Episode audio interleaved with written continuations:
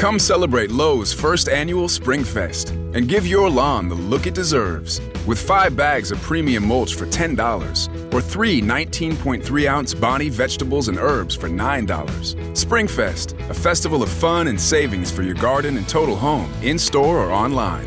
Lowe's, home to any budget, home to any possibility. Offers valid through four twenty-one while supplies last. In-store only. Selection varies by location. U S only. Excluding Alaska and Hawaii. Hike the trail? Check. Order takeout? Check. Schedule heart checkup? Done. We've all adapted to a new way of living. Keep your health care on schedule with Johns Hopkins Medicine, where your health and safety are our highest priorities. We're ready to care for you through virtual and in-person visits across Maryland and the greater Washington region. Your health, our experts, safely caring for you. Schedule your care now. Learn more at hopkinsmedicine.org forward slash safe.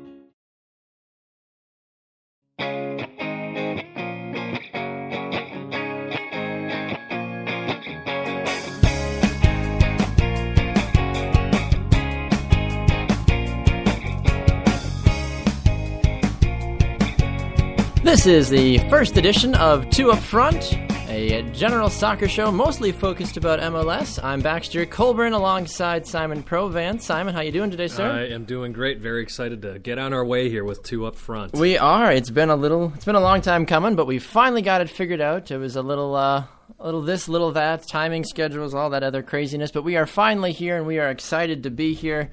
Uh, Simon and I are uh, good friends. Uh, we, you also, we work together. We've done all kinds of fun stuff. But at the end of the day, Simon, we are true Major League Soccer fans. Absolutely. Now, I support the New England Revolution uh, over in the Eastern Conference. They were just a, a small step away from winning last season, unfortunately. Kind of feel like the Buffalo Bills of M L S a little bit, unfortunately. Well, but the Revolution have lost more M L S Cups than the That's Bills true. Thank you. Thank you for that. I appreciate that. Way to start the show off with a bang. Um, and you, who do you support, Sam? Uh, Portland Timbers fan. Okay. Traveled out there a few years ago. I have a friend who lives out there.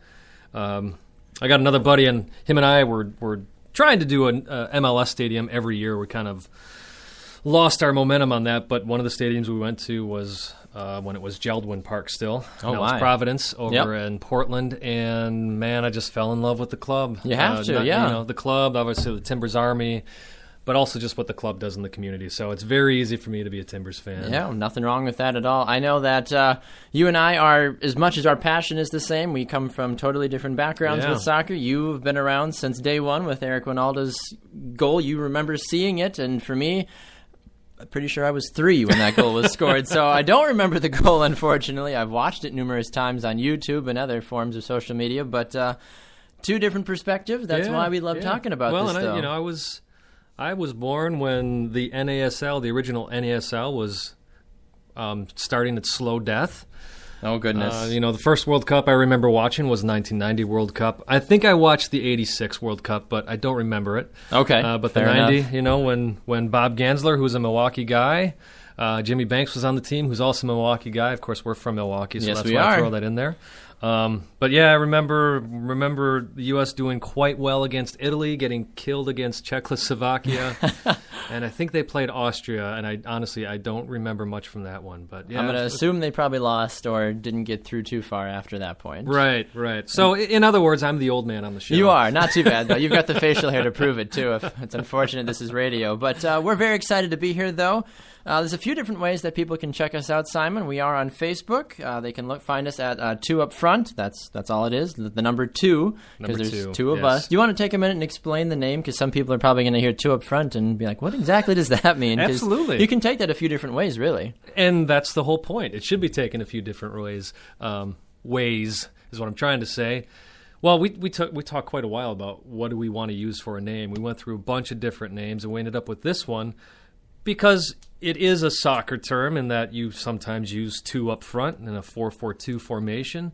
But we also like the idea that we're not going to hold any punches. Just because we're big fans of M L S doesn't mean we're out there, uh, I guess, spreading the gospel of M L S, if it were. I mean, we want to see the league grow. As but, much as we'd like to, right, yeah. Right. But at the same time, Our, our main thing is to call it like it is. So uh, some people may say, hey, you're being unfair. Well, we're just up front. And I guess maybe sometimes we will be two up front. Exactly. That's, yep. That's for me. That's where the name comes from. Exactly, yeah. No, that was uh, a very big thing that we thought about a long time, because when it comes to naming a show, it's not something that you need to take lightly. A lot of people are like, oh, we're just going to call it this, we're going to call it that, but you and I, are we like to think about things a little bit more in depth than, than the next guy sometimes, and when it comes to a soccer show, we were able to dive in and really uh, understand, you know, what why we chose our, our name. Uh, so remember, you can check us out on Facebook at Two Up Front. Uh, we're also on Twitter at Two Up Front Soccer. Uh, you can follow Simon on Twitter at Simon Provan, and then you can follow myself, Baxter Colburn, at Baxter Colburn as well. Maybe we on should Twitter. Spell, maybe we should spell out our names. So Probably wouldn't hurt know. If you want to spell out yours. Sure, for us. Simon, as it always is, S I M O N, Provan, P R O V A N. So at Simon Provan. And then for Baxter Colburn, it is B A X T E R, and then C O L B U R N. The Q and Z are silent. I'm kidding. Um, but I always love telling that to people, especially at legal offices, if I'm filling out documents and like, wait, what? I'm like, no, I'm kidding. That usually gets me in trouble. But anyway, enough about all the intros, enough about all the other fun well, stuff. Well, we, we do need one more thing. Do we? Yeah, we need to. Okay. We're not going to talk much about E P L or other leagues on this show, but we'll touch on it. So we will, that's right. So we should throw out there that I am a Everton fan, and let me just say it's been a very painful season. I hope they just uh, stay focused on Europa League for myself. It's one of those deals where maybe it's a bit heretical, but they're doing terrible in the league, and let's face it, the highest they can probably finish is about twelfth. So twelve to sixteen, it doesn't matter. So focus on Europa League. Make sure you stay up in the league. But go get that trophy in Europa. As long as you don't get relegated, right? That's exactly. all you really that's, care about at the at end of the day. At this point, that's it. That's not a bad problem to have, though. I mean, not getting relegated, which is weird. And we can talk about E P L more in depth at another time. Um, my E P L roots uh, stem from my good friend Andy. He is from London, uh, and he is the reason I sort of kind of follow Arsenal. Um, all right. As growing up, I mean, you play FIFA as a kid and you choose Manchester United or Chelsea, all the big name teams. But my friend Andy came over. I first met him maybe five to seven years ago, and he's like, you should check out Arsenal. I'm like, I'd never heard of him. I'm like, okay, Thierry Henry. He was a thing, I think, back in the day. Uh, so, yeah, that I, I follow him on and off. I will identify if asked, who do you support? I will say Arsenal. Um, but I'm also a fan of the underdogs. I love when the little guys go up and beat on Manchester City and all those other yes, storybook yes. seasons. But uh, if I ever do get to uh, England again, I did go once, didn't get a chance to go to a game, but I definitely want to check out uh, the Emirates. I've heard it's a beautiful stadium and definitely want to get to a game. And I was, I was in England um, when I was fifteen, so I'm not even going to allow people to do the math. It was a while ago. I was able to go see Coventry City and Aston Villa at Villa Park. So that was when Coventry was, I believe it was the first year of the Premier League. Wow. Um, so Coventry was there. And what the cool thing about it was Roy Wegerle, who was, uh, he could have been playing for South Africa or the U S He chose the U S So I actually did get to see a U S player play over Look there. Look at that. Back in the day. Back before back in the early Dempsey, nineties. Tim right. Howard, all those guys yep. migrated over yep. there. All right. Well, the first thing we want to talk about is a positive thing. As we no, we we're not going to be a negative tone on the show. We don't want to come off as two guys that are just going to rail against everything. Exactly. We don't. It's not our style. We're not that kind of people. We are a little too upfront occasionally. Ha, see what I did there. But anyway, um, the Champions League, not UEFA Champions League, the American version of yeah, that. Yeah, CONCACAF Champions exactly. League. Exactly. Something that doesn't get a lot of uh, press usually, but. The team that did the absolute worst in Major League Soccer uh, in two thousand fourteen is doing the best, which is a little strange if you think about it, and kind of makes me question what happened last year. Well, but. you know, I think part of that is is the whole M L S works different, differently from other leagues in many respects, and one of those is they give more money to the teams who finish bottom of their conferences. Bottom of the whole league. So that helps. That means they can actually get more players. Uh But, man, that was pretty exciting for Montreal Impact. Yes, the Montreal Impact uh, winning on aggregate um, based off of away goals. Exactly, yep. three three aggregate. They went down to Pachuca. Not an easy place to play. No, definitely. They're, and they're in preseason. But they were so smart. What they did is they went down there. Instead of doing all these tours for preseason or playing tournaments up here, they trained in Mexico for two weeks. Wow. At altitude. So they were ready for that game. Uh, but it did start to show in the sixtieth minute or so in that game when Pachuca started to come back. And the game went from Montreal being up two two to end up tying. Or, I'm sorry, they were up two zero, then ended up tying two two. But those two away goals were so huge. Exactly. Because in Montreal, they were losing one zero due to a penalty kick in the eightieth minute. Looks like they're going to be out. Very disappointing. But then a fantastic pass in the uh, ninety-fifth minute, basically ten seconds to go. Wonderful chest down. Uh, you've got the names of the players. Sorry, I'm a little bit behind here. I just watched this. I watched all the highlights. Um, anyways, uh, yeah, uh, Callum Morris, uh, Malice, just a fantastic pass from past midfield all the way near the box, and Porter chests it down beautifully, puts in the goal.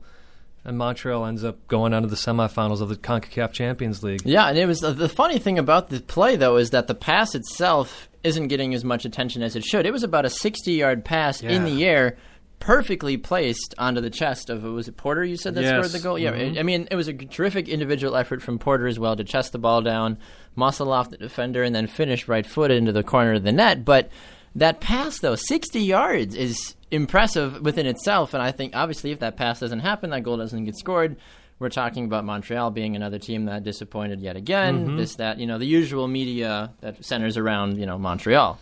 And the highlights, uh, you know, like I said, I was watching. One of the great things was seeing over thirty-eight thousand people there cheering on the Impact. Great atmosphere, and that's one of the knocks that the CONCACAF Champions League still gets is not many people end up showing up to these games. Now, Montreal, when they were still a uh, minor league team, actually did quite well, making it all the way into the quarterfinals. But uh, the first Canadian team to eliminate a Mexican team in the CONCACAF Champions League. And, of course, they're an M L S team, so anybody who's an M L S fan has got to get behind that. Exactly. Regardless, whoever you support on a daily, weekly, yearly basis, the fact that Montreal, little Montreal as it were, I mean, they're, you know, they were the worst in the Eastern Conference last season and in M L S as a whole, but the fact that they were able to pull that exciting of a finish out of almost nowhere really speaks highly of them and maybe might be a team to keep an eye on going into next season. However, though, uh, traditions seem to stay with a familiar team in the Eastern Conference, D C United, as they were knocked out mm. on aggregate, uh, similar to what occurred to them in the twenty fourteen M L S playoffs as yes. well. Yeah, so they, they go down and down to Costa Rica, end up losing their first game five to two. So what a mountain to climb now. They have to at least put in three goals. Yeah, they ended up losing last night two to one, and really even that score was not indicative of the actual game. It was basically a one one draw. They got a P K there at the end. But you know, Ben Olsen, head coach there, had said that him and his team have to learn from this. They can't keep going into their first legs, putting up an egg or just doing terrible, and then coming back and, and trying to play from behind from the get-go of the first whistle of the second leg. Exactly. Yes, it might make for more exciting soccer if you're a fan because it gives you an opportunity to really watch nonstop soccer action, you know, because like, okay, our team needs to score goals, but it puts you in a bigger hole and makes you really suffer as you try to figure out exactly what needs to, to get done, and it just, it's way too much pressure to put on team, especially three goals. One goal, I understand. You know, mm-hmm. you you go down a goal, you know, one zero or two one away, you know, on away goals. Okay, that that happens, you know. It's but three goals is a hard you, deficit to overcome. It's simply you got to set yourself up for success in the second leg. That's what it comes down to. And, you know, it, some people would say, you know, it'd be better to have a three-game series like we do in American sports. And I definitely see some merit in that. At the same time, it's nice to see traditional uh, football rules being applied to the North American game as well. Exactly, yeah. And it's something that moving forward, I'm sure that uh, – we'll see more teams because traditionally M L S teams have not had that good of success when it comes to Champions League play. It would be nice to see them make a, a decent run. So now I feel like if you are an M L S fan, you have to get behind Montreal and you have to support them. Like I said, regardless of wherever your loyalties lie, even those, you know, Timbers and Revolution fans as you and I are, we have to get behind Montreal because their success in this tournament now is huge for the league. Absolutely. You know, when Real Salt Lake made it to the two thousand eleven final against yeah. Monterrey, uh, it was great to see all these M L S fans come out and, and support that team. They almost had it. Would have been fantastic. And for those of you who don't know, what's on the line is a berth in the FIFA uh, Club World Cup. Which no M L S team has ever made it to, correct? Correct, correct. We've had a couple of M L S teams win the old Champions Cup. And the first year that they were supposed to have the FIFA Club World Cup, L A would have been there. Mm. But the the European and South American confederations had a big problem with how the, the Club World Cup was going to be set up. So eventually what happened is they came to a compromise. Well, that year they shut it down. They weren't going to do it. They eventually came to a compromise a couple of years later in which the South American and European teams would start in the semifinals. So it gives them a clear path to the championship. But we've seen some European and uh, South American clubs get knocked out. But here we sit, Montreal now, you know, is two series away from getting to that FIFA Club World Cup. Yeah, which would be amazing if they do if they do make it that far. And complete honesty, I mean, if you asked me to name five Montreal players in a life or death situation, I probably couldn't. uh, Marco de Valle is the first name that comes to name. Sure. Uh, is Troy and Perkins still on the team, right? Uh, Perkins, I'm not sure. This is terrible of us, yeah, isn't it? I'm I not, feel well, bad. hey, hey, it's preseason. We don't exactly. know. We don't know exactly who's even on the rosters at this point in but time. Let me let me pick that up right there about this preseason, though. That obviously it's a big handicap to have the quarterfinals of the CONCACAF Champions League happen during the M L S preseason. M L S only has itself to blame for that because of the calendar that they use. At the same time, you can't blame for them for the calendar they use because you can't be playing all these games in January and February in the northern states. At the same time, what Montreal showed us is that does not have to be an excuse. You exactly. can still be effective in the CONCACAF Champions League if you prepare yourself properly, and that's exactly what the Impact did. Yep, and with a player, like we said, we talked about Cameron Porter just a smidge, and he was the man that scored the game-winning goal. He's younger than I am. I mean, not that I'm very old, but even, I'm, I'm twenty-three, so the fact that a twenty-two-year-old, he's six one seventy-five pounds, he was able to, to put the the weight of a, uh, a what are they, a Montreal is not a uh, – I mean, it's a city, but they're, they're – It's more a, like a French a, province. Yeah, a province. Yeah. There we go. I'm like, he put the province on his back, as it were, and pushed them through, and now they've got a a very good chance of making some M L S history and CONCACAF history as well. Absolutely. I, I love Frank Klopas' quote. He's the head coach. He had said he told the boys, God never sleeps. There you go. He told them to keep fighting and keep fighting. It's amazing that the two people who connected on that play were both subs. Yeah, you had mentioned that talking before the show that they were both subs. The the guy that made the, the long pass uh, is from Milwaukee. He's, he played at the University of Marquette. He was a Golden Eagle. And Marquette University. Marquette University, yes. You know, the only reason I correct you is my, my oldest brother Steve also played there for exactly, four years. Exactly, yeah. So I, I can't necessarily say that uh, the man that made the pass is the best player in school history because you might you might question me and rival me on that and say your brother, which is uh, you, you never know. You maybe they you, you never know exactly with how, how a person makes an impact at a school. But uh, Simon, are you ready to do your Simon Says segment? I am, yes. All yes. right. Well, should we, should we do a quick explanation? Real yes, quick please do. So we're going to be doing two segments on the show, maybe every week. One is called Simon Says. That's where I'm going to take up any issue that I want.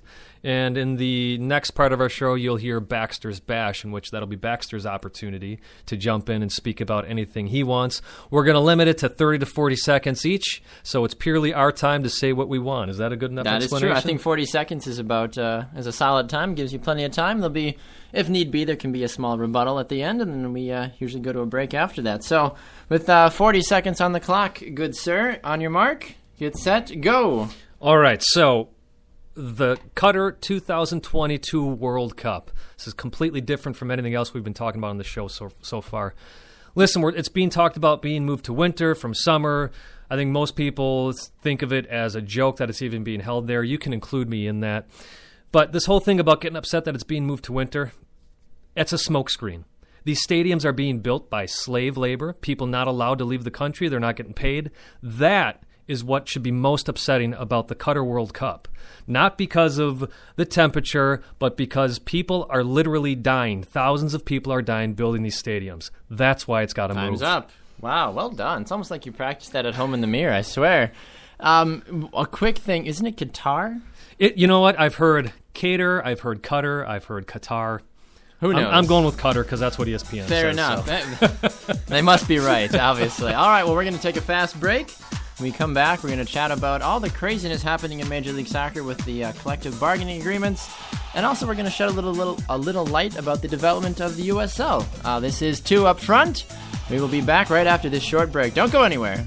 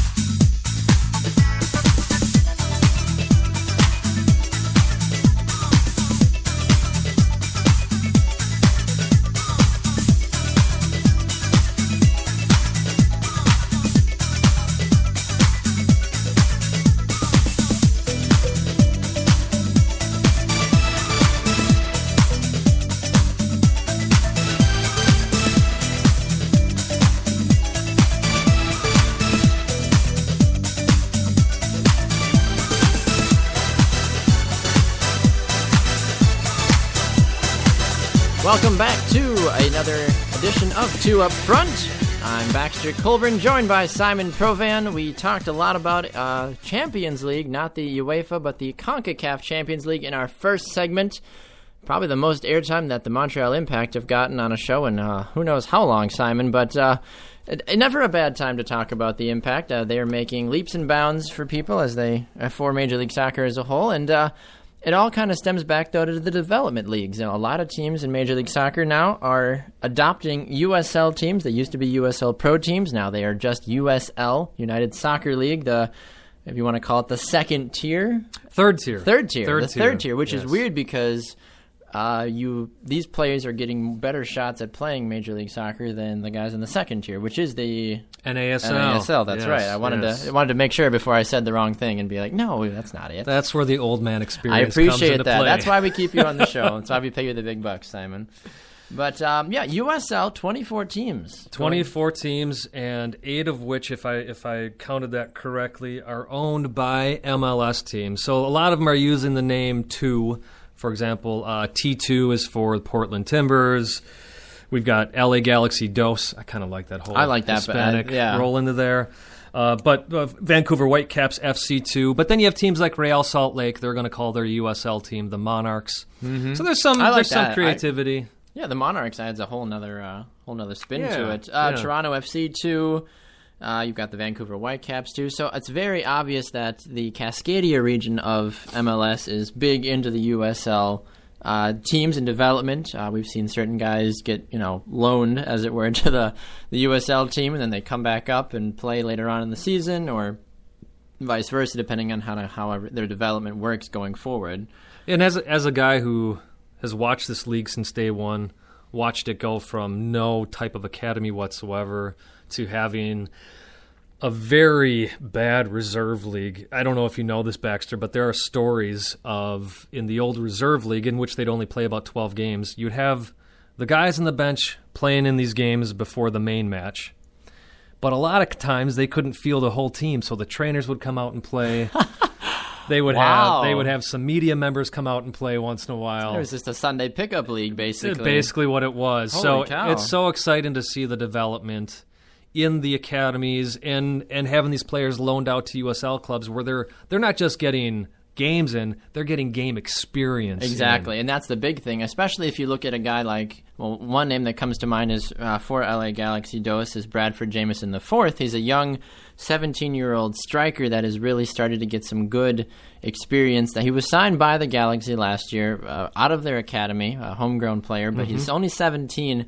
Uh, and now he's trying to get a lot of featured minutes with L A Galaxy Dos, and I think that could be a good beneficial thing. He might be the next, you know, Gyasi Zardes, uh, who also spent time exactly. in U S L. Yep, exactly. Uh, L A Galaxy Dos. So it's really working out so far for the Galaxy and potentially the U S national team as well, depending on how Zardes' uh, development continues. Not only this season, but he did get a small stint with Jürgen Klinsmann and the the Yanks. Uh, Absolutely, and I, and I think we'll see a lot more of him as well. I thought he did quite well. Yes, uh, I completely when, when we agree. Saw him up there. Uh, another exciting thing is, again, you got twenty-four teams in the U S L, and they're going to be really focused on regional competition. So the reason I say that's exciting is, again, growing up, and we still see soccer teams fold like crazy. Or not like crazy, but when I was growing up, teams would be here for a year, then they'd be gone. Yeah. By having this many teams and being able to focus on regional play, they don't have to spend so much money on travel anymore. Exactly, which is a beautiful thing because even with sports leagues in America, I mean, America's not as big as China, whatever, you know, but even like the reason I think teams in England stay together so much is because England's not a very big thing. So if you, you have take to travel, buses everywhere, exactly, yeah. you travel from the south to the north. Well, that's whatever, a two or three hour bus ride. It's not the end of the world. For in the U S, you have to fly across time zones to play. You know, if the Revs are playing Portland, it's going to be a bit of a trip to go do that because there's a lot more space. And it, think about Seattle going down to Orlando. Ooh, they are not going to like and that. And vice versa. That's the longest. That's or is it? What about Vancouver? Isn't Vancouver? Oh, you're north? Right. I'm sorry. Yeah, yes, Vancouver, yes, to Vancouver, Orlando. Yeah. I wonder if they did that to them. We'll have to check that out or not this season. But I wonder if they, they were cruel well, to Vancouver and sent them down there this yeah, year. Yeah, yeah. Um, but, yeah, U S L continuing to be a, a league that people are starting to take notice. It's also where potential expansion teams into Major League Soccer are getting talked about. Uh, obviously, the Sacramento Republic F C is a big name that continues to keep coming up. People thought that that would be the new team, not L A F C or even, well, Atlanta. We kind of had a feeling Atlanta yep. was going to mm-hmm. be there. The Atlanta Silverbacks, that still will be an extension of it. They're going to be not a U S L team. They're a, they're either N A S L or they're like a, a fourth tier. Well, team to now. be honest with you, we'll see what happens with the Silverbacks. They're they're league owned right now. Their owners that were there backed out of the team after uh, Atlanta M L S got approved. So we'll see what happens with the Silverbacks. Um, now I do want to say, off of based off of what you said earlier, you know, mistakenly thinking they were the second tier. Yes. They are going to be applying for a Division two status. U S L is? U S L is. It makes sense, though, because there's way more ties to the, the third division for Major League Soccer than the N A S L. You hear how many? I don't know if there's any N A S L teams that really are linked to an M L S team. No, not at this time. Although uh, we've had a couple of teams make the jump from N A S L to M L S. I believe Montreal, if I remember correctly, I was I think you're N A S L. Right, yeah. Along with that, too, you almost look at a team like Minnesota United F C, who is also rumored to possibly be that last expansion team. Minneapolis, the Vikings, they're building their new glass atmospherics, whatever they're kind of doing there, uh, their all-glass stadium. Um, but, you know, the Minnesota market, it's a great example of where soccer has come in this country. You mm-hmm. actually have two groups, two ownership groups yeah, vying they want for them. that. They want them, the so, Twins and the Vikings, right? Absolutely, and they're not working together on that. Now, no. you can argue that they should, but it makes but, sense. But it's pretty amazing that in this day and age we have two ownership groups in the same city fighting for that M L S team. Which is good to see, because I think it's a problem that the league never thought it would have. Absolutely. You know, it's be like, oh, wait, wait, you want, and you, oh, okay, well, cool. You know, we can kind of maybe work this out or see who's willing to give us more money, because that's ideally what it's going to come down to at the end of the day. Uh, if there's one other team, Simon, that is looking to kind of make that jump, it's kind of a tie between either Louisville F C, Louisville City F C, and then that team down in Saint Louis, Saint Louis F C. Saint Louis has been, I feel like, as long as I've been following M L S, well, at least over the last two or three years, Saint Louis has always been just poking, just a small little poke, just like, hey, you know, we'd I, like a team down here. I don't think Saint Louis will happen, though. And I don't think so either. Uh, but here's why is the uh, there was a gentleman named Jeff Cooper that was really pushing to get into M L S, and he started some minor league teams down there. They both folded. So people were pushing for him to get an M L S team, and that's definitely a case where the league knew more about him than any of us fans did. Uh, I really, I think it's Sacramento for sure, and I think Minneapolis is going to get there. Do you want another team in California, though? If they can get supported, California's a big state. Do I want another team in California as a fan? No. I think the Midwest needs more teams, personally. There's got to be that support. That's the key. Exactly. And obviously that's what it'll come down to. That's why, you know, the East and West are just loaded with teams, because right. that's where all right. the support is. Those are the bigger cities. But and then, then you, but then you look at Sporting Kansas City. Yeah. I mean, look what the turnaround they did since they, they were the Wizards. Uh, the Crew is doing some exciting so, yeah, things. The they Columbus just, Crew. They, Chicago they, Fire is slowly working their way back into that. Not as the same. They're not as dominant as they were even back in the mid two thousands to early two thousands. Guys like Brian McBride running around on the field for them, even Chris Ralph back in the day. But, yeah, Chicago is, I think, behind if you had to do with a three-team. Obviously, Sporting yeah. is that first team, then Columbus, then Chicago. And you got a lot of Fire fans just upset with the ownership down there. It's kind yeah. of an absentee owner, so I understand that as well. I mean, I agree we need more teams in the Midwest, but it still has to start with that support. Yeah, I kind of laughed because there were rumors for a while that Detroit wanted a team. I'm like, Detroit has their own issues economically right. yes. as a whole. They do not need to worry about trying to add a professional soccer team. That's great and all that to, to kind of bring the Midwest together makes me think of the N F C North. In football, you've got the Packers, Lions, uh, Bears, and Vikings. Like, if you got four M L S teams in that general vicinity, I think it would certainly do the league some good, but at the same time, like you said, the followership, that's what really comes down to, and that's why I don't think Wisconsin's ever going to get a professional soccer team for M L S. They've, well, got, they've got the Milwaukee Wave. Yeah. Well, but that's indoor soccer. Right. And not to take anything away from that. Sure, sure. What I will say is I do think the support could be there for Milwaukee. Um, not to make this all about Milwaukee right now, but the city council has made some incredibly mm, confusing moves, I will say. I'll, I'll say it kindly. Good choice of words. I was like, where's it going to go? Very confusing moves. Go? For example, let me just say, Please. for those of you in Milwaukee, at one point in time, Peter Wilt wanted to get a stadium built where the Park East Freeway was shut down, and one of the city council members said, there will never be a professional soccer stadium on that piece of land over my dead body. Well, we're looking at ten years later. Nothing has been built on mm. that parcel of land. Is that guy dead now? Or is he? I was wondering, I'm like, is he actually alive or dead, or what happened with him there? But uh, yeah, I, I remember writing an article, uh, I think about almost a year ago now, about if M L S were to bring a team to Wisconsin, where it would it go? You can't build an independent. Well, there's partnerships that you can't ignore. You know, you, Milwaukee, the Brewers, you have to, or the Bucks. Obviously, you got to talk about with them. Madison, well, the Badgers maybe a little bit. They're not the best soccer team for college, but Madison's the capital, and then Green Bay with the Packers. Now, those I think it would have to be between Green Bay and Milwaukee if you put a team anywhere. You can maybe start that rivalry with Chicago. Sure. Columbus is just down the road as well. But at the same time, it's Green Bay Packers first, the rest of the whatever happens in the state second. Absolutely. And I don't yep. think any team could ever compete with that, even if they did partner with the Packers organization. Yeah, I don't think you can compete with the Packers at all. I think uh, you kind of let that beast be the beast that it is. And let's be honest, that's a pretty awesome beast. Oh, it's an amazing beast. No, no, no disrespect to the Packers at all. I mean, it's... Like I said, though, it's hard to really know if Milwaukee or Wisconsin as a whole would ever be able to support fully... You know, I'm Major League Soccer team. Maybe sure. down the line, uh, Don Garber wants to get us to twenty-four teams, and then after that, is that enough? Pro? Do we do promotion relegation? Then I, there comes I, in I all don't, that other stuff yeah, after yeah, a while. Right, right. That could be it. We could have a whole show on exactly, promotion relegation. Yeah. Um, now, going back to U S L, we do have a team that's been announced in Milwaukee. It's not U S L. They actually haven't announced what league they will be in. They're hoping to be a team in which they play Uh, in a professional league, though, it sounds like they might be playing in an amateur league. So there's there's a whole lot of questions marks there. But perhaps that's a team that eventually can be a U S L team, and we see what happens from there. Exactly. Yep. It'll definitely be interesting to see what happens with the development of the league. Now, Simon, there almost wasn't a league this year. There That's was right. a potential strike, yes. the collective bargaining agreements. There was all these rumors that there's going to be a player strike. We aren't going to have a season for maybe two, three, four weeks. And then last night, as I'm crawling into bed thinking, well, what the heck are we going to talk about on the show tomorrow right. because nothing is happening, then Twitter blows up. You know, my phone goes crazy, and all of a sudden, the Players Union and Major League Soccer have reached an agreement, and I'd like to say all is well with the world. We're going to have a season, so yes, all is well with the world. Are mm-hmm. the players fully happy? Yes and no. But the deal as a whole, give us a little bit of insight about that, Simon. So obviously this one came down to the wire. The last one came down to five days before the season started. This one came down to the day before players were traveling. So it was really last minute. Players wanted full free agency, and I know you and I have different perspectives on this. And again, this comes from me having been through the end of N A S L, having seen the game at least be rebirthed here with the First Division League, and seeing the careful growth that that league had had. But even before that, seeing how the league almost went under after its first five years. Yeah.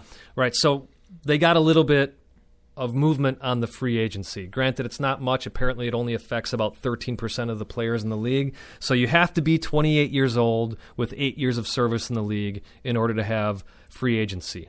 Then with that, though, your raise as you go from one team to the next is going to be capped, and it's at certain increments. So we'll see anywhere from a fifteen percent to twenty-five percent maximum raise that you can get as a uh, player moving from one team to the next in the free agency market.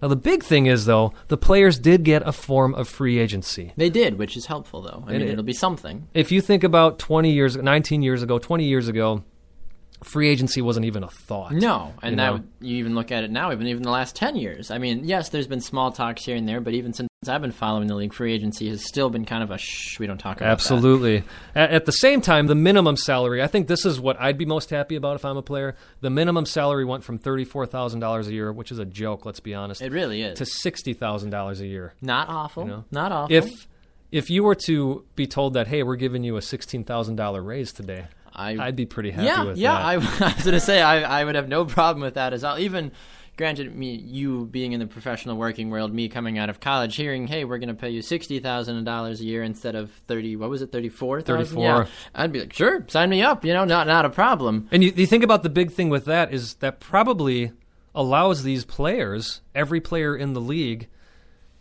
to let that be their full-time job. I mean, that's that's the crazy thing to me is that there were still players having to work second jobs. Mm-hmm.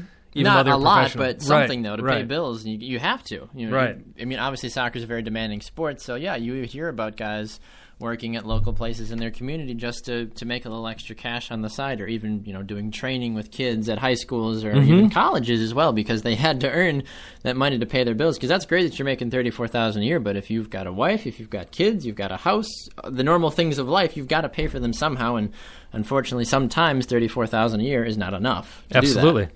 Now let's let's look at what the owners get out of this. You know, we see what the players get out. Uh, we will see an increase in the salary cap. Reported figures are about seven percent each year, which, let's be honest, Don Garber keeps talking about how he wants this to be the best league in the world by twenty twenty. Well, you're looking at a salary cap in twenty twenty at about four point two million dollars. You can't afford to be mm-hmm. the best league in the world no. if your salary cap or salary budget is four point two million dollars. To, to put it into perspective, the N F L raised their salary cap this year to one hundred forty-eight million dollars, just to put that into perspective. And I find it funny, too, because when I first heard that the that M L S player's base salary, like the minimum that you can make, is sixty thousand dollars a year, I wouldn't have checked out the N F L. I think right now the minimum you can earn is five hundred thousand dollars a year. To be that fifth-string kicker on the bench, basically. You'll never see the field, but you will make five hundred thousand dollars a year. And they're pushing it to make it a million dollars a year. And now, of course, you know, there are differences there. That's obviously that's yes. the, the only truly professional league in the world to play American football. Yes, of right? course. So that, that does make sense, obviously. But I'm just saying, just for a bit of perspective sure, between absolutely. American football and then soccer, it's like, whoa, it's like totally different spectrum. Now, what's interesting is it looked like the players had everything in their court. You know, we twentieth season, you got sixty thousand fans coming to the Orange Bowl for the N Y C F C. Yep, the bowl. You've got uh, a new T V contract. Um, it was it was always confusing to me, too, to hear Don Garber talking about how the league's losing one hundred million dollars a year when you've got all this new money coming in from a T V deal. You got these clubs paying. Sounds like poor a, money management uh, on Garber's part, if anything. one hundred million dollars coming in from these new teams. And on top of that, you've got some, which is their, uh, their marketing arm, that made tons of money off of selling uh, the World Cup rights. So some wouldn't be there if it wasn't for M L S. So to not include the income from some, I think, is a bit disingenuous. Yeah, and you look at Garber, and I don't want to make this go completely against Garber, but at the same time, as soon as I read his quote, or one of his quotes, after the deal was finalized, it kind of, it was like you said, they, he keeps emphasizing, this is our twentieth year, this is our twentieth year. We filled the the bowl, as it were, for N Y C F C versus Orlando City, sixty thousand fans, and he keeps highlighting that and highlighting that and highlighting that. Like you see him, like his first part of his quote, it says, we are pleased to finalize the framework for a new collective bargaining agreement with our players.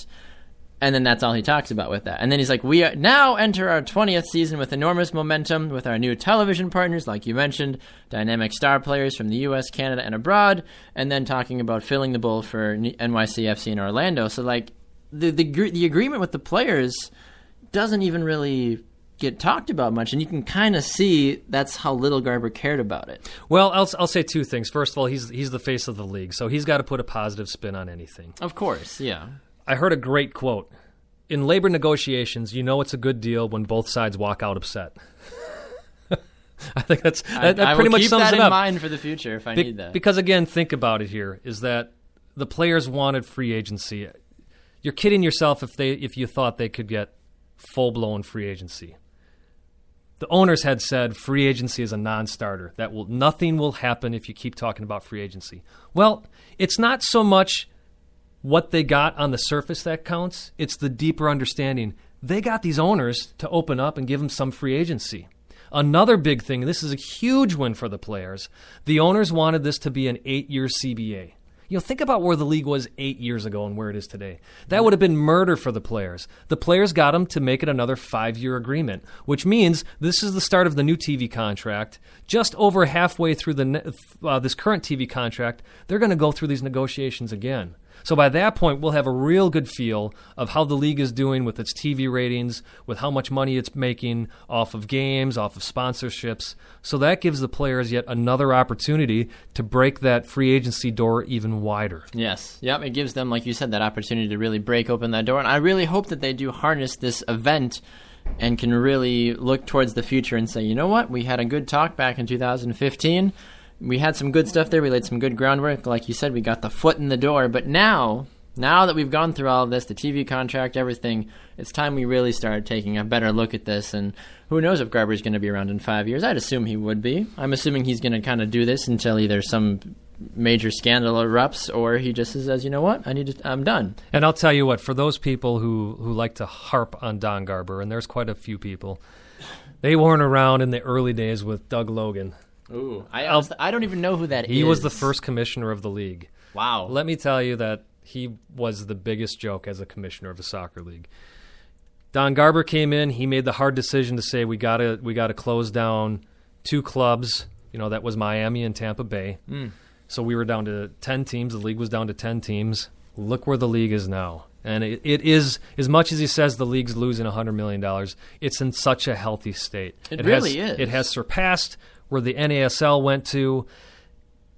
Expansion, I think, hopefully will slow down after twenty-four teams because it needs to. We need that stability. Yeah, it's you not, can't just start throwing teams out left and well, right. Well, and it's not fair to these teams to have to keep putting up these players for expansion drafts. How, as a team, can you continue to build an identity if you're just having to keep getting rid of exactly. players? Don Garber's almost playing Oprah for a little bit, like, hey, you get an expansion team, and you get an expansion team, you all get expansion teams. Like, that's no, great. You have to cut it at some point, and that's why I think twenty-four teams is a good a good uh, number to stop it at. Now, obviously, you can't keep expanding the playoffs right, at that point in right. time either, which is ridiculous even this season yes. that it's twelve out of the twenty teams are going to make the playoffs. Yes. But we'll get into that in our next segment uh, after the break and talk a little bit more about our conference previews and who our teams are that we think are going to make the playoffs.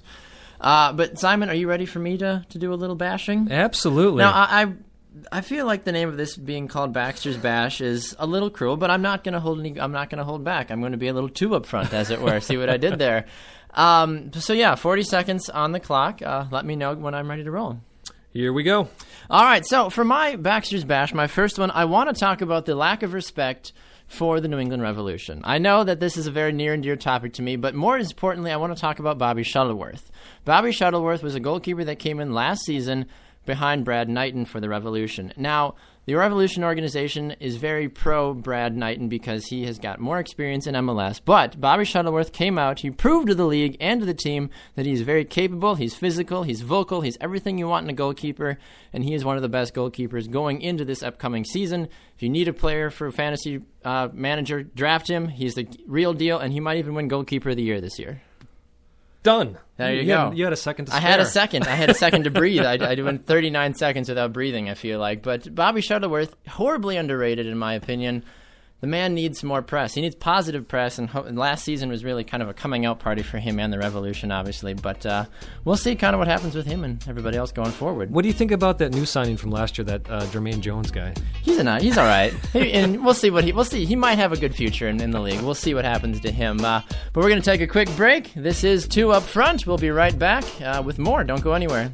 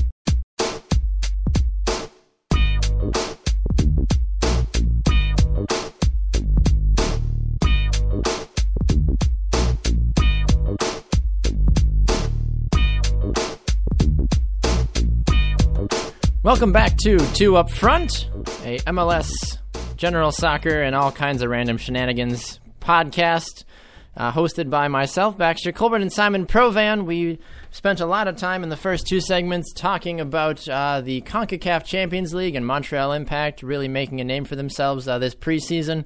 In our second segment, we touched on U S L development and the upcoming uh, season for them. There are twenty-four teams now, Simon. And then we also talked about the uh, Major League Soccer C B As and everything they've got going on with them. So a very productive show so far.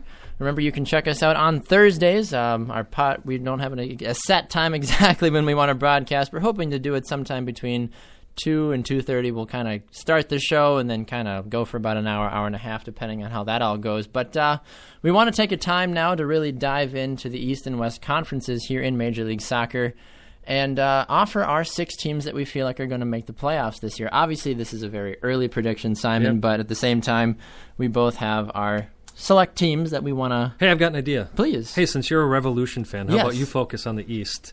Oh, and, you know, that's brilliant. Focus on the West. That's brilliant because you're a Timbers fan. It's that I would have been interested to see if we flip-flopped and done East-West and see uh, where we would have thought each team would have finished. But um, so for the six, my six teams, I'll start at six and work my way up. Uh, in the sixth spot in the Eastern Conference, I like the New York Red Bulls making that sixth spot.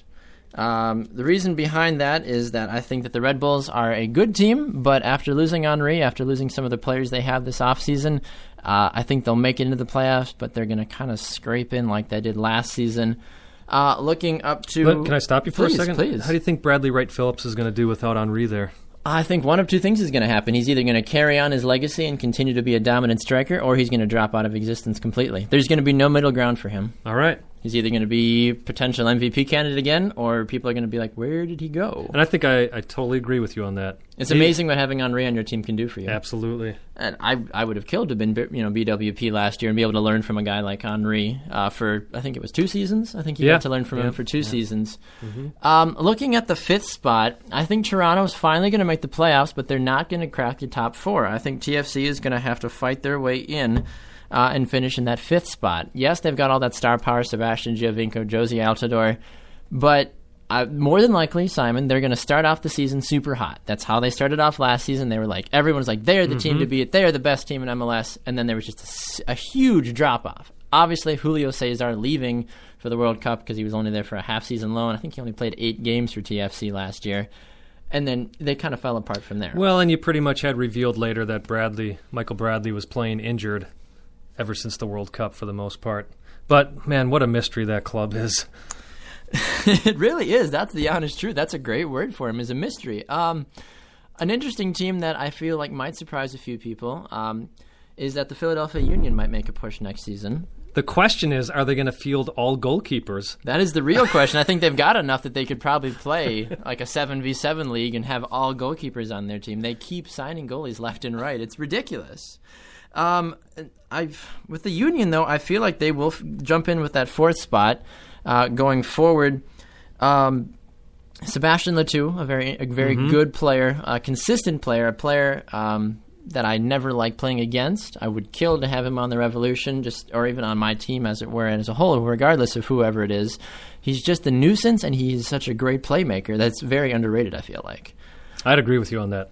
Uh, my my third team is the expansion team Orlando City F C. Ooh, um, that high, huh? I think so. I honestly think so. Orlando, I think, is going to surprise everybody. As much as Don Garber and the rest of M L S, in terms of people that work in New York, are preaching N Y C F C, David Villa, Frank the Tank, as it were, Frank Lampard, when he ever decides to show mm-hmm. up, he'll just probably stumble into the back office one day and be like, oh, I'm here. And be like, oh, right, you're still on our team. Um, I don't think N Y C F C is going to make the playoffs, Simon. I really don't. Uh, not that I'm fully drinking the o- the O C S C Kool-Aid, the purple Kool-Aid, as it were, but I like their chances. I like their roster, and I feel like they're going to have a great chance of making uh, a name for themselves moving forward. Um, my third, oh, I'm sorry, my second team, uh, I think, is going to be uh, the Revolution. Um, the Revolution, I think, they did a great job of securing uh, the position that they were in last season. I think that they are a good core group of players that they can move forward and have a good name for themselves. And I, I just think that they overall, like you said, they've got that newcomer Jermaine Jones, who's an all right guy, and I think really uh, might might help people, you know, play a little better on the team. But uh, Lee Wynn, uh, we'll see how he does returning for this upcoming season. I'm I'm very interested to see who your top spot is, because my, my pick would have been the Revolution. See, I was fighting back and forth at that because I almost feel like my one and two are kind of tied, because I. I don't. I didn't want to sound biased and pick New England to finish one, so you kind of see that my hands are kind of tied in that situation. I think the Columbus Crew wow. and the New England Revolution are going to be that that fight for one and two. I mean, I have them technically written down uh, Crew one, Revolution two, but I feel like one of those two are going to do it. I don't think D C United is going to be as good as they were last season. I think D C United was a bit of a fluke, and we saw that when it came playoff time. Now, obviously, anything could happen. I feel like if anybody that out of these six teams that I have picked between the Crew, the Revs, Orlando, Philly, T F C, and New York, if any of those were to drop, I feel like it would be Philly. Same here. That's exactly what I was going to yeah, say. Yeah, because yep. if I look at it, if I had to redo this and not use Philly, D C obviously would be in there. Chicago Fire is going to be just on that brink. Uh, New York, I feel like maybe might be on that brink as well, but Columbus, horribly underrated even last season. Yeah, like yes. I was scared when I found out that New England had to play Columbus uh, right away. I was like, we might actually lose because Columbus is so physical and just takes every little bit out of you. And that's why when we did beat them by as many goals as we did, that was great. But I'm like, do we have? Any, does the Revolution have anything left against a high-powered Red Bulls offense? Yeah, that's those are some those are some great picks. I don't think the Union is going to make it. Um, that that was my thought too. Like I, I'm I'm torn with them because they have a talented midfield, but at the same time, I I just it depends on if they show up or not. That's obviously yeah. That's, that's I'm the, just the case I'm, for any team. But. For me, it's the head coach. I'm not sold on Curtin versus Ben Olsen. I think Ben Olsen knows what he's doing more than Jim Curtin does. Now, when it comes to playoff pressure, uh, maybe a different story for Ben Olsen. Uh, it's so hard for me to pick T F C. I think they I think they are going to be in good position, um, but I just don't know if either of those clubs are going to make it ahead of D C United. So I guess we'll move on to the West. Please do. What do you got for us? Well, in your sixth spot? First of all, let me let me let me preview my preview by saying this one's going to kill me. Oh. Not literally, okay. But it's it's going to hurt. Do I have to find a new co-host for next week? Not not until the season starts. Oh, okay, there's a lot I mean, of rebranding that's going to have to go into this, Simon. Right, so let me know yeah. if you're going to like randomly, you know, not show up or. Yes, well, it, you can just call it one up front. Then you don't have to find anybody exactly, else. Exactly, you know, play a, a four five one up here. You know, just be me, lone striker. Anyway, so what do you got for us? So, I think let's see, number six. I'm going to go with the San Jose Earthquakes. Really? Yeah, I think uh, Dominic Kinnear knows what he's doing. Kinnear, sorry. He knows what he's doing. He's a great coach. I mean, look at the success he had with San Jose and then slash Houston when the club was – I say that acting like you actually were watching the league then. I don't know if you were. Um, you know, he did great with the league. He's one of those few coaches that's been able to transfer his success from what we call M L S one point oh to M L S two point oh and now M L S three point oh. So I think the Earthquakes, they got a great coach, and he's gonna he's going to lead them there. Number five, I'm going to go with the Portland Timbers. Ooh. I'm going to go with my club. I'm just not sold on them yet. I, I would agree. Even unbiased, if I wasn't standing next to you, I would have a hard time putting Portland anywhere inside the top four. You know, they won the Western Conference two years ago. I think that was a bit of a fluke. And would, also yeah. maybe a bit heretical. Her, uh, yeah, heretical. That's the word I'm looking for.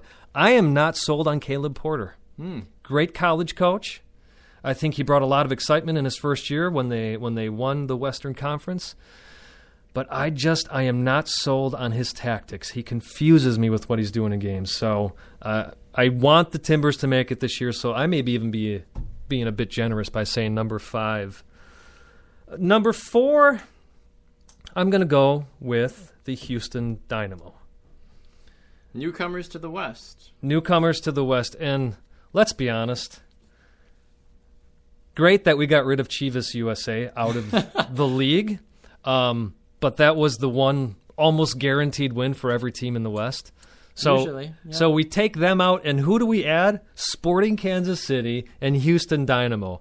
How much more difficult can that conference be? And then the East gets two expansion teams. So I'm curious to know how your top three is going to stack up now that you have failed to mention four or five uh very talented club. So continue, please. Yeah. I'm curious to know where yes. you, you know, your three spots you have left. I'll, I'll temper this by saying I don't think the Rapids are going to make the playoffs no, again. They're I, a young, talented team, and Deshaun Brown is a very exciting young product for the Jamaican national team. But yes. you're right. There's still too many missing pieces. And there's another thing, too. Pablo Mastroianni, great player, did great with the U S national team. Yeah. I just don't think he's manager material. Did you see his mustache at, at the M L S Super Draft? I did not. You're oh, gonna... you know, yes, I did. Yes, yes, yes. Yeah. yes. Oh, so I give, I give him, I give him kudos for that. He knows how to grow a mustache, but to build a soccer team, he's got, he's got a little more work on that, Pablo. All right, so number number three. This is a this is a tough one, but I'm going to go with uh, F C Dallas, and may flip Dallas with the Dynamo. Okay. All right. I'm already. Oh no! You know what? No, I'm sorry. No, no, no, no, no, no, no, no, no, no. I don't think Dallas is going to make it. Oh. That's going to be. Who did I have there? Sporting Kansas City. Ah, I was going to say. See, like, this makes you're... it difficult when you got all these teams. You've got all these powerhouses, yeah. No, I totally understand that. All right, number two, I'm going to go with the Galaxy. Oh, okay. Again, uh, Bruce Arena knows how to manage games in this league. I think they're going to do what they usually do. They're going to start out slow, and then they're going to come on strong. Yep. So you know who that leaves for number one. And ooh, and, ooh, and this ooh. is this is why this is killing me. I know, I know, I know. You, you know what? You go ahead and say it. Okay, okay. It's obviously that you're picking the Vancouver Whitecaps. Oh, man. Yeah. No. No? No, it's the other Cascadia team. Oh. It's the Seattle Sounders. Ugh, how much did that hurt you to say? That, well, honestly, not too much. Because as, as much, it, it you know, sense. I'm a Timbers fan, but they're a stacked team. They did great last year. Um, this may be the year that they win the M L S Cup as well. Really? Yes. Hmm. I don't know how many years Ziggy Schmidt has left in him, so, I mean, that kind of makes sense that if they're going to win it, they've got a talented team. Yeah, they lost DeAndre Yedlin to Tottenham, but at the same time, they still have a very good offense. Obafemi Martins, Clinton Dempsey, Lamar Nagle. You go through that team, Chad Marshall on defense, Stefan Fried, goalie. You can go on and on and on with all those players. Well, and they sold DeAndre Yedlin for four million dollars, which means they get a good chunk of that change. Oh, yeah. So they've got they've got money that they can spend. Yes. Yep. I will agree with that. I will make one correction to mine. The more I've thought about it, the more foolish I realize. Uh, the Philadelphia Union are not going to make the playoffs. I think D C is going to take that fourth spot in complete honesty. Um, I just... when I, as soon as I said Philly, I was like, did I really mean that? And like I thought about it more as you were talking, and I'm like, I just... doesn't make it doesn't realistically make sense. Now, I will ask you why you don't think Vancouver or R S L make the playoffs in the West. Well, now you're going to have to make me correct stuff here. Well, I'm just curious because when you said San Jose yeah. and then realized even that F C Dallas, as good as they were last season, I'm really curious to know why. Part of it is I want to see the Timbers make it, so I'm... I'm, I'm... That's a fair... No, that's that's perfectly fair. They've got a decent yeah. team, but like you said, there's just some questions with Caleb Porter as well. Yeah, you know, there's a question mark actually with Houston. Um, Owen Coyle coming in to manage the team. Yeah, how is a new coach going to work? Right, out? so th- that's that one that has a question mark that maybe F C Dallas goes there instead. Um, Vancouver, I think they're going to be fighting for five or six. I do. For me, it just still comes down to um, experience. You know, they, they don't have Jay Demerit this year. He's he's hung up the boots, if I remember that right. He did, yeah. Yep. So um, he was a big leader there. Granted, he didn't play a whole lot because of his injuries. But, but he was still a great off-the-field leader right, as well. Even though right. he didn't play a lot, he still really helped motivate the guys. I do want to know your opinion about Darian Maddox, though.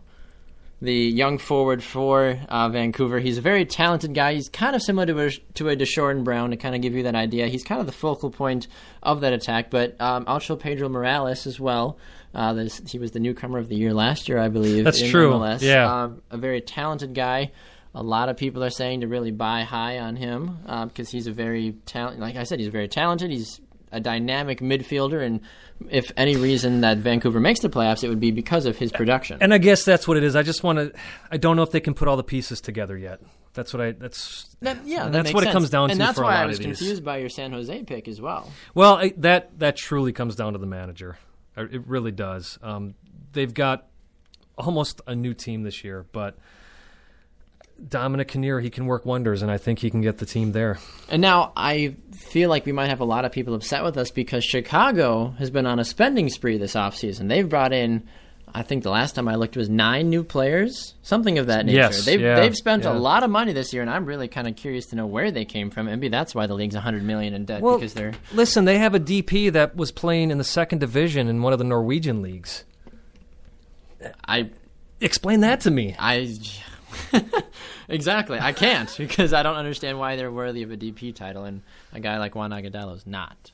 Exactly. But anyway. Um, well, Agudelo, though, I can kind of understand. He hasn't played for he's six got a, months. I think he, they called it a young D P contract okay. because he's yep. too young to give a full-fledged deal. But even at the same time, how do you D P a second-tier Norwegian guy when I can't even – I didn't even know Norwegian had a second league. Yeah, yep, they do. And I, I believe the player, I believe he's from Africa, if I remember reading it correctly, but that's where he was playing. And even then, it wasn't like he was tearing up the league. So, you know, I, I could see, for example, somebody in the championship puts in thirty goals and then he signs sure. over at M L S and, you know.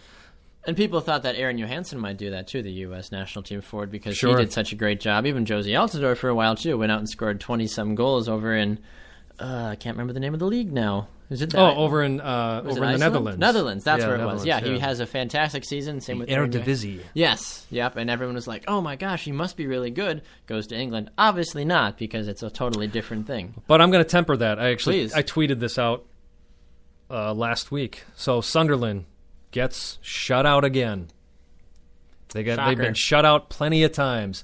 So was it really Jozy, or was it Poyet not knowing know how to manage a team? Probably the players beach, he has. But I, okay, I, I'm gonna I'm gonna poke the bear for a minute, because Jozy Altidore is one of the hottest topics in U S soccer. People, you can find a U S soccer team fan and be like, tell, tell, let's talk about Jozy Altidore mm-hmm. for twenty minutes, and you'll be there for five hours because there's just so much you can talk about with Jozy Altidore. And when he came back to M L S, I was in support of it. And now I've heard so much backlash from people saying, stupid idea, worst idea he ever could have made.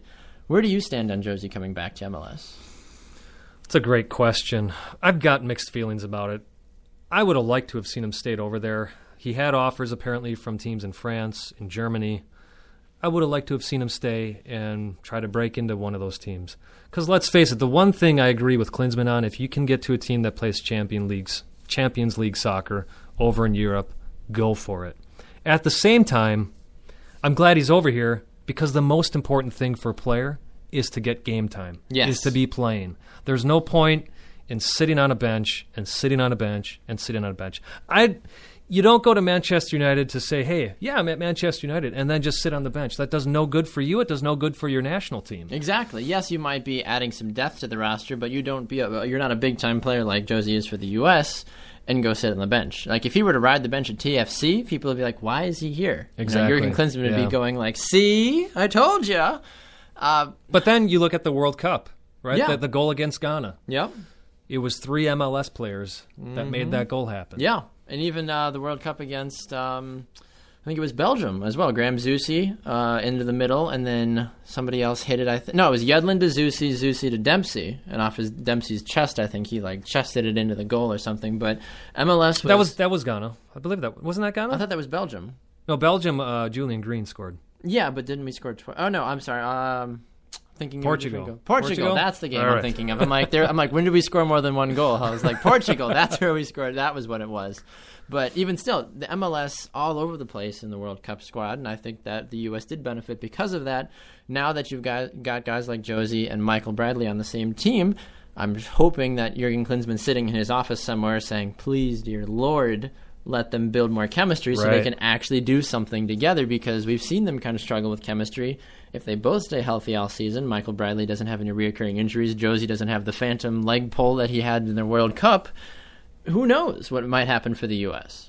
And yeah. I think that's why it was a great idea that Jozy, the top striker of U S, and Michael Bradley, probably the top midfielder of the U S, are now on the same team. Yes, and now it's a matter of Klinsmann playing them correctly. Exactly. That is, that's obviously what it all comes down to at the end of the day. Um, now, talking about the U S national team, there is a saying that goes along with that, saying, I believe. Now, a segment that we want to do as well on the show, depending on how it's well received, is called I Believe. Right. Now, the way that kind of works is we will say, I believe that, not we will win, which of course obviously is helpful. um, we make a statement saying, I believe, for example, I believe that M L S will go on, you know, it will expand to twenty-six teams, just as an example. Obviously, what we have to actually say is a little different than that, but that kind of gives you an idea. Yeah. So, would you like to go first, or would you like me to go I'll first? I'll have you go first, because mine had to change since the players didn't strike. Fair enough. That's all I'll say. Fair enough. That's true. Yeah, exactly. So, Um, for my, I believe, I believe that T F C will make it to the Eastern Conference Championship.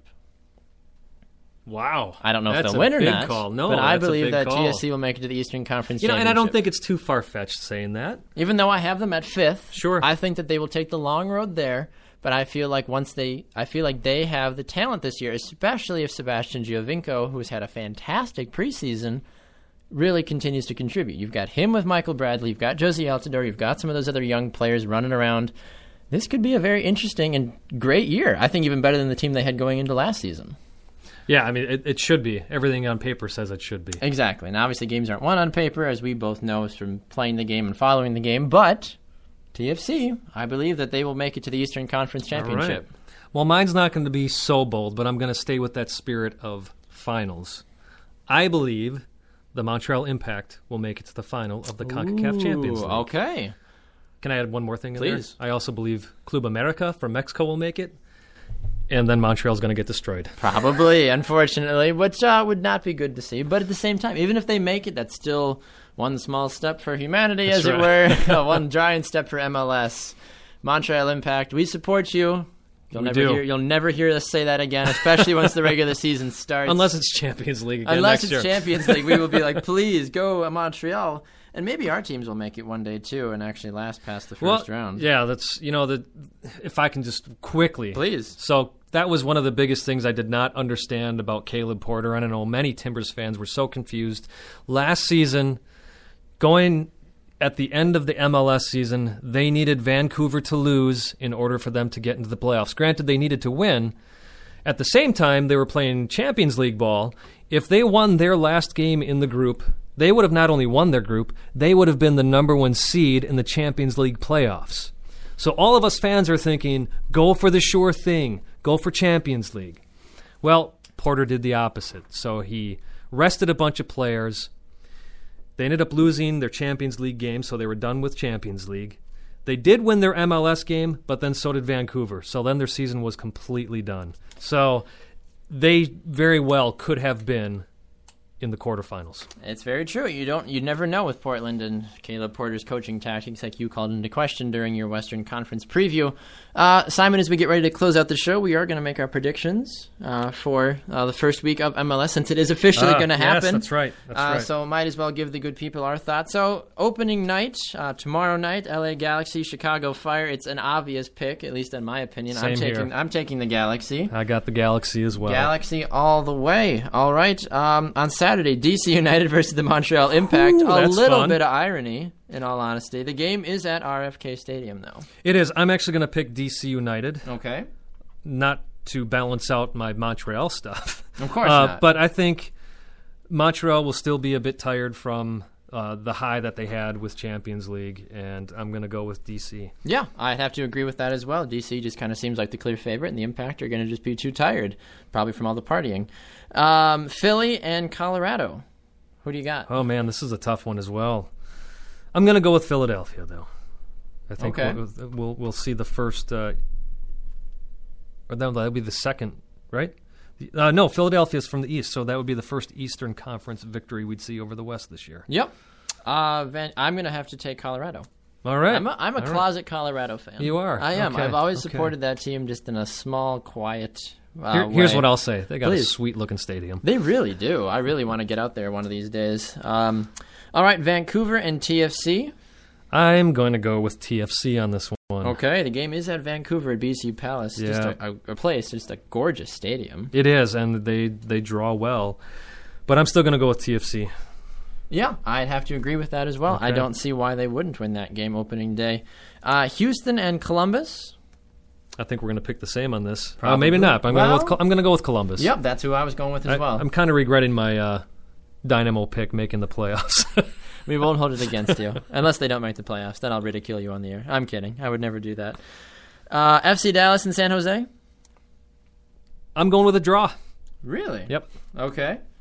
Uh, I like F C Dallas winning this game. You've got a draw on mm-hmm, that one. Mm-hmm. Uh, Portland and R S L? You know you, you want me to pick Portland. I, I in all honesty, I, I I lean more towards a draw in this one as well. But it's at Portland, so I am going to pick the Timbers. Okay, they're at home. It makes sense. Of course, they didn't play great at home last season, but I'm gonna I'm gonna Timbers go Army will be there in full support. That's though. right. I've got to take Portland as well in that game. All in all right. honesty, R S L is not the same. Uh, oh, that makes me feel a little better. Exactly, you're not crazy. I promise. Um, and that is, I believe that's it for opening opening weekend. Uh, New England, I guess, doesn't play this week. When does Orlando play? Why do I? I feel like I should know this. Our apologies. I feel like I should know this. I'm looking our, at the well, matches. All our websites are a little slow here. So that's true. That's check. true. Um, yes, Orlando, New York City is on Sunday, and weird. Sporting Kansas City and oh Red yeah, Bulls there we go. Sunday. Yeah, but it all just showed up. My it finally refreshed, and it was like boom, there it is. Okay, I was gonna say I'm like I feel like I'm missing some big games. Three big games. Sunday's the day to watch if you're gonna watch any day of M L S. Uh, Orlando, N Y C F C. Who you got? I'm going to go with Orlando. They filled the bowl. They got Kaka playing.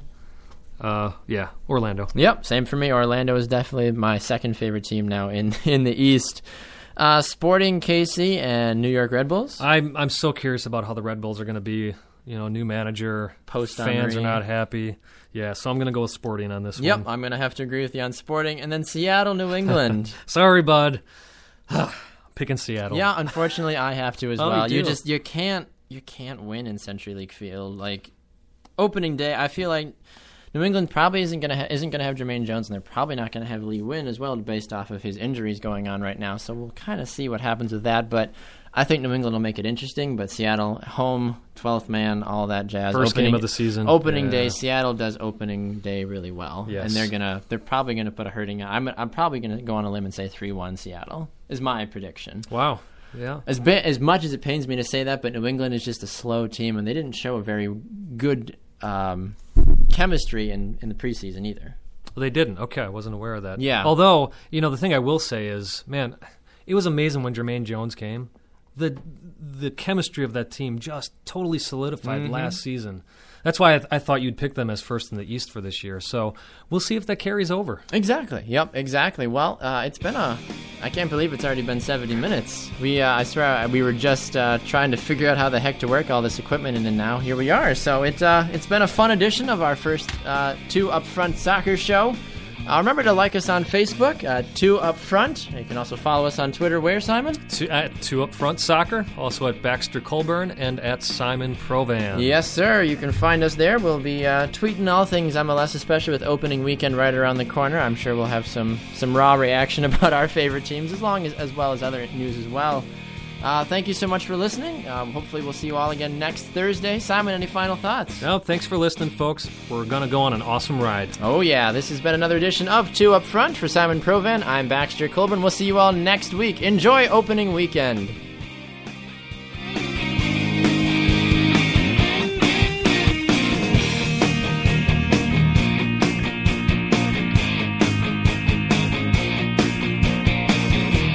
Hike the trail? Check. Order takeout? Check. Schedule heart checkup? Done. We've all adapted to a new way of living. Keep your health care on schedule with Johns Hopkins Medicine, where your health and safety are our highest priorities. We're ready to care for you through virtual and in-person visits across Maryland and the greater Washington region. Your health, our experts, safely caring for you. Schedule your care now. Learn more at hopkinsmedicine.org forward slash safe.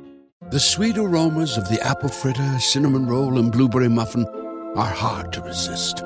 So making it the rest of the way home without reaching in your McDonald's bag is no easy task.